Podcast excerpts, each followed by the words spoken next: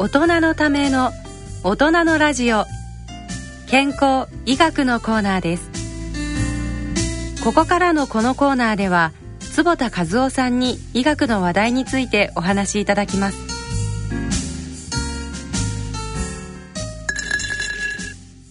健康医学のコーナーです、えーこのコーナーでは医学界の学術論文や医学界の報告から、えー、と健康医学の話題をお伝えしてます、えーまたまた西澤さんが今日も面白い論文を見つけてきてくだあさって、の私の関わっている日経ヘルスという雑誌やっぱりこう女性向けの雑誌なので特にそれやっぱ乳がんとかねこういう病気にはとてもやはりこう気になるところもありましてであのずっと日本で行われているあの JPHC スタディというあの、まあ、ずっと長いことこう観察している研究の新しいデータで西洋食、つまり洋食を食べている日本女性で乳がんのリスクが32%アップというですねちょっとなんか衝撃的なあの研究結果が出まして他の食事ではそんなの出なかったんですこれでも十分考えられますよね、ええ。だからあの、えー、と日本人でもロサンゼルスとかええ。西洋に住んでるとさまざまな、えー、と心筋梗塞だとか乳がんだとか、そういうようなものが全部アップしちゃうっていうことなので,、うん。ですね。西洋食っていうのはどのぐらいの定義だったんですか？なんか朝パン食べる、うん。これ、まあまああ。れがんセンターの研究ですよね。津金先生たちのね。ここ、まあ、続けていい仕事してますよね、うんあのそのうち僕たちこの津金先生たちと組んで、目の疫学研究を始めて4年目になりますから。先生の同級生ですよね。そうそう。そろそろいいデータ出てく るんでそしたらまたここで取り上げられたら嬉しい、はい。そう。まあ、まあいずれにしてもやはりこう肉しょ肉がを主体で、えーパンとかそういうことなんですけど、確かに先生おっしゃったように、あのアメリカの方でたはあの日系人の人たちの、に関してもこう同じ病気でもこうリスクをどこから見るかっていうのを結構研究してますけど、例えば糖尿病なんかでもねあの白人黒人はあの BMI は25以上からリスクゾーンだ。あそうそうそう。でもちゃんと彼らがやったアジア系の人たちのあの研究では23からも危険ゾーンだから、ここからちゃんと観察しなきゃ危ないですよって話がありますけどこれ同じようなことですよね。そうですね、うん。やっぱりあのインシュリンの出方もやっぱり西洋人と日本全然違いますし、え同じ太っててもだから日本人の方がリスクが高いね糖尿病に対するね、うんまあ、それはねなあのなんとかここでも出ましたけどあの日本人をはじめとするそのモンゴロイドという人種自体がそのインスリンを分泌する力が白人とか黒人と比べて 圧倒的に低いわけですよね。僕たちの仮説は、えーインシュリンを出すのも弱い、ええ涙を出すのも弱い じゃあ何が強いんだみたいいな。やいやいやいやどうしてかっていうとインシュリン出すメカニズムとええ涙出すメカニズムって同じ分泌として結構似てるんです。これあのえっとゴードンカンファレンスっていうね基礎の学会があって、ええ。ーインシュリンとええ。唾液とええ。その涙液。ええ。これ3つまとめた会が何年か前にあって僕行ってきたんだけど、細胞内でこうやってインシュリン作られるじゃない、はい。それから涙液の元が作られるじゃない、ええ。それがずっとベジクルになって放出されるとこってほとんど似てる同じようなモレキュールが使われてる。で日本人って実際ドライアイなんかは発あの発生率が2倍ぐらいで、うん涙の量がどうも少ないみたいあ 量ってなかなか測った研究ってないですあねな、うん、そう。ドライアイはね量はないんだけどドライアイのインシデンスがあるのね、うん。あのアジア人と日本人は欧米の2倍ぐらいの確か糖尿病も確かインシュリンこれは測ってますけど、はい。出るのが半分ですよね。そうです。白人の半分でね。人の5分の1ぐらいです。そうですよね、ええ。だから弱いんだよ、ね、圧倒的に弱いですよね。人種が差があるんだね、じゃあやっぱ日本では泣き女とか無理ですね。わかんないけど。そうですかやっぱ、なんかちょっと先生いいことないですか？なんかあの、に日本人がいっぱい出るもんとか、え日本人はだけど逆逆 腸内に太りにくいとかそれから日本食を食べてるとか。うん、だからそうか、いいうんちが作れるのは日本人の方が立派かもしれないね、うん。昆布を分解できる腸内そうだそうそうですよね。そういうことですよね。はい。それで、そうそうすみません先生。それでね、あのー今のはそのリスクがアップするっていう研究なんですけど、ええええ。今度また今度乳がんの研究でこれはあのーアメリカの方で行われた研究なんですけど夕食から朝ごはんまでの間のにに何も食べない時間が13時間を超えると、そういう生活していると乳がんのリスクが3割下がる。ってことは今ので言うと西洋食を食べてても夜いっぱいあの朝までの間の時間を空腹時間を空けておけば、そのリスクはチャラにできると。ね。これはダメですかねいいですよ。これあのだから ファースティングの時間なんですけど、ええ。これクロノバイオロジーにも直結しますけど、はい。やっぱり食べる間をいかに開けるかっていうのがすごく大事で、この間セルメタにですね、ええっ、とサッチンパンダとか出ましたけど、たくさんの人が12時間開けてないのよね。うん。でやっぱり食事と食事の間を12時間空けることによって、先ほどの話出ましたケトン体シフトの方に行き、で我々はファースティングの状態になり、それからオートファジー前話しましたけど、はい。体のお掃除機構がねねええ。働くと、いつも食べてるとお掃除しないんですよ。ねでもまあその次の研究で西澤さんうん。の朝食を抜くと死亡率1.3倍。3倍になる。これこれはねもう常識ですよ、でも先生例えば夜8時とか9時に食べ終わったですよ。うん13時間空けるともう10時とかになっちゃうんですよね。だからもちろん夕飯早くしろっていうのも理解しますけどまあなかなか実際そうなるじゃないですか。だから例えば私は朝ごはんで、例えば7時とかに家族が食べてても、そこでは絶対お腹空かないから食べないんですよね、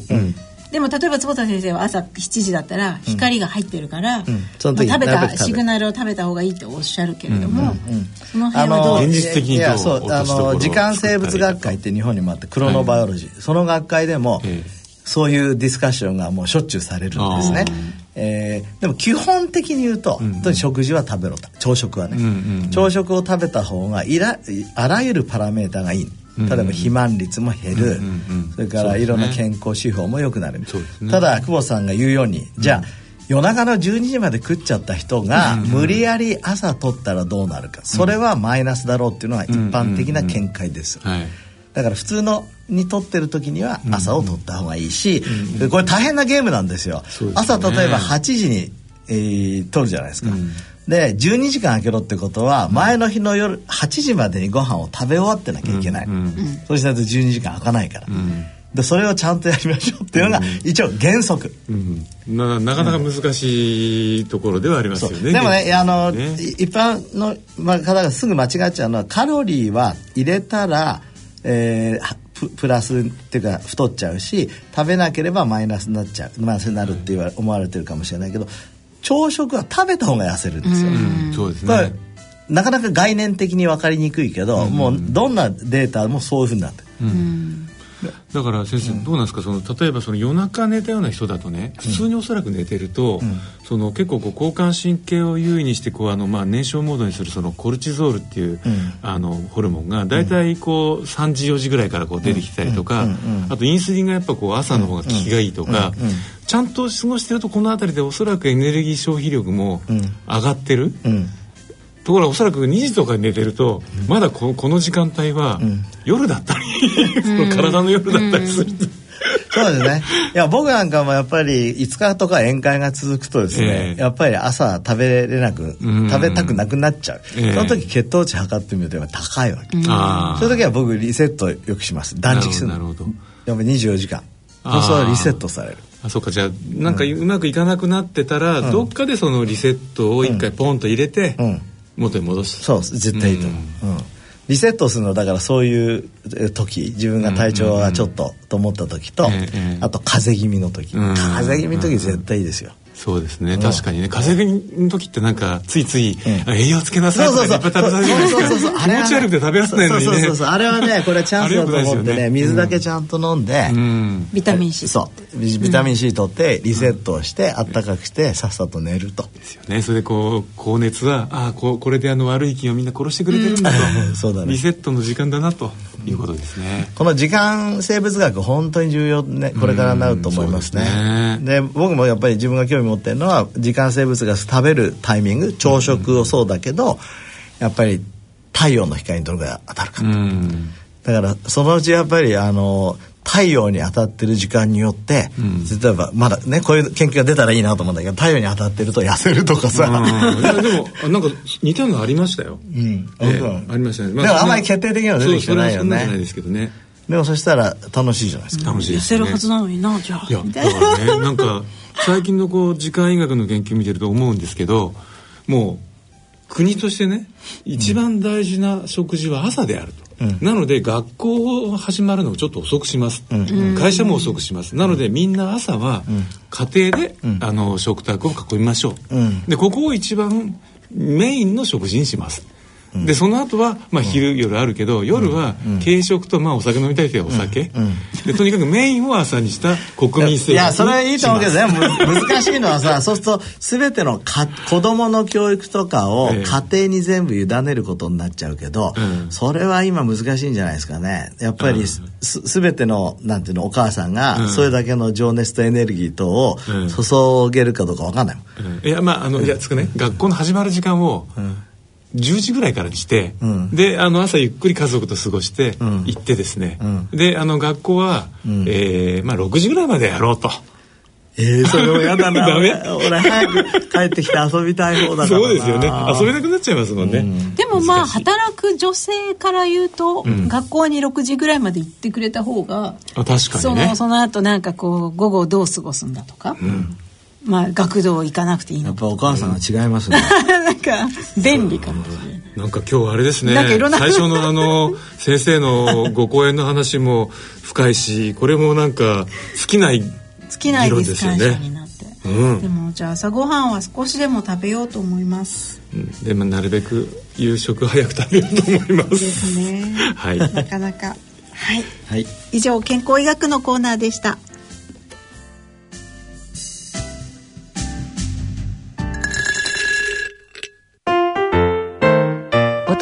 ための大人のラジオ。スポーツのコーナーです。スポーツのコーナーです。えっ、ー、と5月になって紫外線も強くなってきて、ね、西澤さんテニス。そうやばいです。これからそろそろねやばいんです気をつけないと。僕もちょっと日焼けしましたそうでそんな折にですね、うん、まだあのアメリカの内分泌学会のあの年次総会での発表らしいんですけど日焼けしすぎても体内のビタミン D のですね、合成力が落ちて濃度が低くなるというですね、ちょっとなんか衝撃的な あの研究がありましてよくあの、えー、サーファーに風邪になるやつはいないと、それはあのいつも太陽を浴びてて、いっぱいあの、まあ、免疫にも関わるビタミン D を作ってるからだと、ところが真っ黒に焼けてるやつで調べてみたら、体の中のですねビタミン D の濃度が、あの基準に達してなかったという内容なんですよ。え基準っていうのは30ナノグラムパーえー、一応ですねリスクゾーンが確か20ナノ、うん、えそこまでいかないの？いかないらしい。だから相当落ちたらしいですよ。でそれは本当に日,、を浴びない人たちと意外と同じゾーンまでいっちゃう。でそのくらいおそらくその真っ黒になってですね防御しすぎちゃうんだと思うんですね。えー、にわかにそれはでも信じられないね、うん、僕としてはね、うんまあ、だって例えば効率が落ちたとしてもですよ、えー、だって一日外にいたらさ、はい、絶対できるはずだけど。おそらくその防御しちゃうのか、うん、もしくはなんかそういう回路が壊れちゃうっていう可能性ってあります、うん、ただその実際にあのこう黒人さんってもちろんそのそもそもはこう赤道の直下の太陽を想定してるから、あの今こう非常に防御能が高くなってる状態で高緯度地域に来ると、あの明らかにそのアメリカの中の調査でも、白人さんとかあの黄色人種よりもビタミン D の濃度が低くなってますよね。だからおそらくそんなような現象がうん、普通そうじゃない肌の人でも日焼けしすぎることで起きるってことなんですかね、うん、いやいやそれ面白い理論だけど、ええ、一般的に考えたらありえないよね、え、だって数的に考えて、まあ、ちゃんと浴び浴びてるし。だって受けちゃうし、うん、大体30ナノグラムぐらいっていうのは、えっと、15分から20分浴びればいいっていうことになってんだから、本当に浴びない人が足りなくなるのに、たとえ効率が10分の1になっちゃったとしても、サーファーなんかだってずっと浴びてるわけでしょ、それが下がるっていうのはちょっとなんか他のメカニズムあるんじゃないですか、ね、あるかもしれないですね、うん、だからやっぱあるところ振り切っちゃった時に何かが起こってるところですかね、うん、かもしれないし、でもまあ、あのー、こういういろんな研究が日焼け関係でね、うん、出てくるのはいいことですね。そうですね、まあそれでまたねそのこういう研究を通して実はビタミン D って、大変なビタミンなんだよっていうのもね、うん、知られ知られればいいと思うんですけど、うん、そうあのまあビタミン D は何回か取り上げてるから、えー、えー、ね、知ってる人は知ってると思いますけどやっぱり本当に僕よくサプリメント坪先生なんか一つ取るとしたら何にしますかって、えー、僕ビタミン D って言ってうんうん、安いし。そ、ね、れからやっぱりマルチタスクだし、ねはい、でたくさんの人が足りないし、うん、現代、うんうん、でビタミン特に女性でね、あの日焼けしない人は絶対足りないです。そうですよね、だからこれも前ねお話もしましたけど、食品から取ろうとしたらおそらくかなりの量のお魚を毎日毎日ちゃんとコンスタントに食べないと、とてもこう食事からは補いきれないビタミンですもんね。ね。うん。西澤さんってちなみになんかサプリとか取られてるんですか？やっぱね D は取って B, D と B 群も取ってますね。うんあとはあのまあ食物繊維好きなので、えイヌリンというあの水溶性繊維と、えあのもう一つ水溶性繊維に 2, 種類水溶性の食物繊維が入った粉を振りあの飲み物に入れたりあ飲み物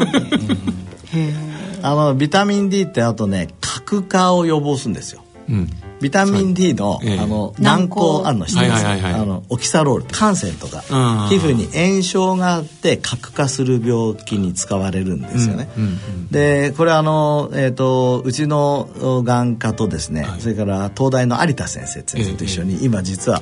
目のええ。角化して困る病気に使ってんの、えビタミン D を。そうビタミン D の難関を軟膏をええ。今南山クリニックはい。で倫理会通して、ええそのマイボーム腺機能閉塞って。ええ。前話したことありましたっけ、はいはいここで。はいまあ、マイボーム腺閉塞のことは聞きましたけど、ん。ビタミン D 軟膏のことはあそうかそうか聞いたことない。ですあのマイボーム腺ってこのまぶたの周りにあってですね、はいえー詰まっちゃうとはい。油が出なくなって、うんうんえー目の涙水それからムチンって酸,、酸素構造の一つ油が足りなくなっちゃうんですよ。だから乾きやすくなっちゃう、うん。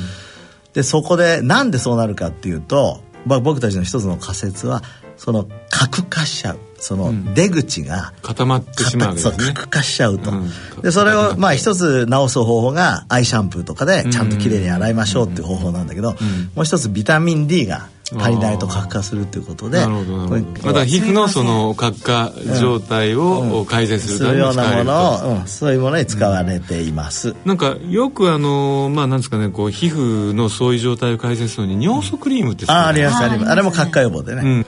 でもやっぱりまあいずれにしてもビタミン D はすごいなと、そうそうなんで。いろんなもまあのに使える、まあちょうど紫外線の多い季節なので、ね、せっか適度なく浴びれば あのこの時期はね、ああのちょっと浴びただけでも結構15分ぐらいねこう、手のひらとか顔を浴びただけでも、え結構十分の作れるね季節になってきてますからね、そうでも UV カットを塗っちゃうと、そのパワーが減っちゃいますから。そうですね。ね。一日に10分ぐらいは頑張って。まあ、結構地方によまあっては顔じゃなくてさ腕とかさうん足とかうんそうですね。出してやってください、うん。お尻？あれ？それは捕まっちゃう。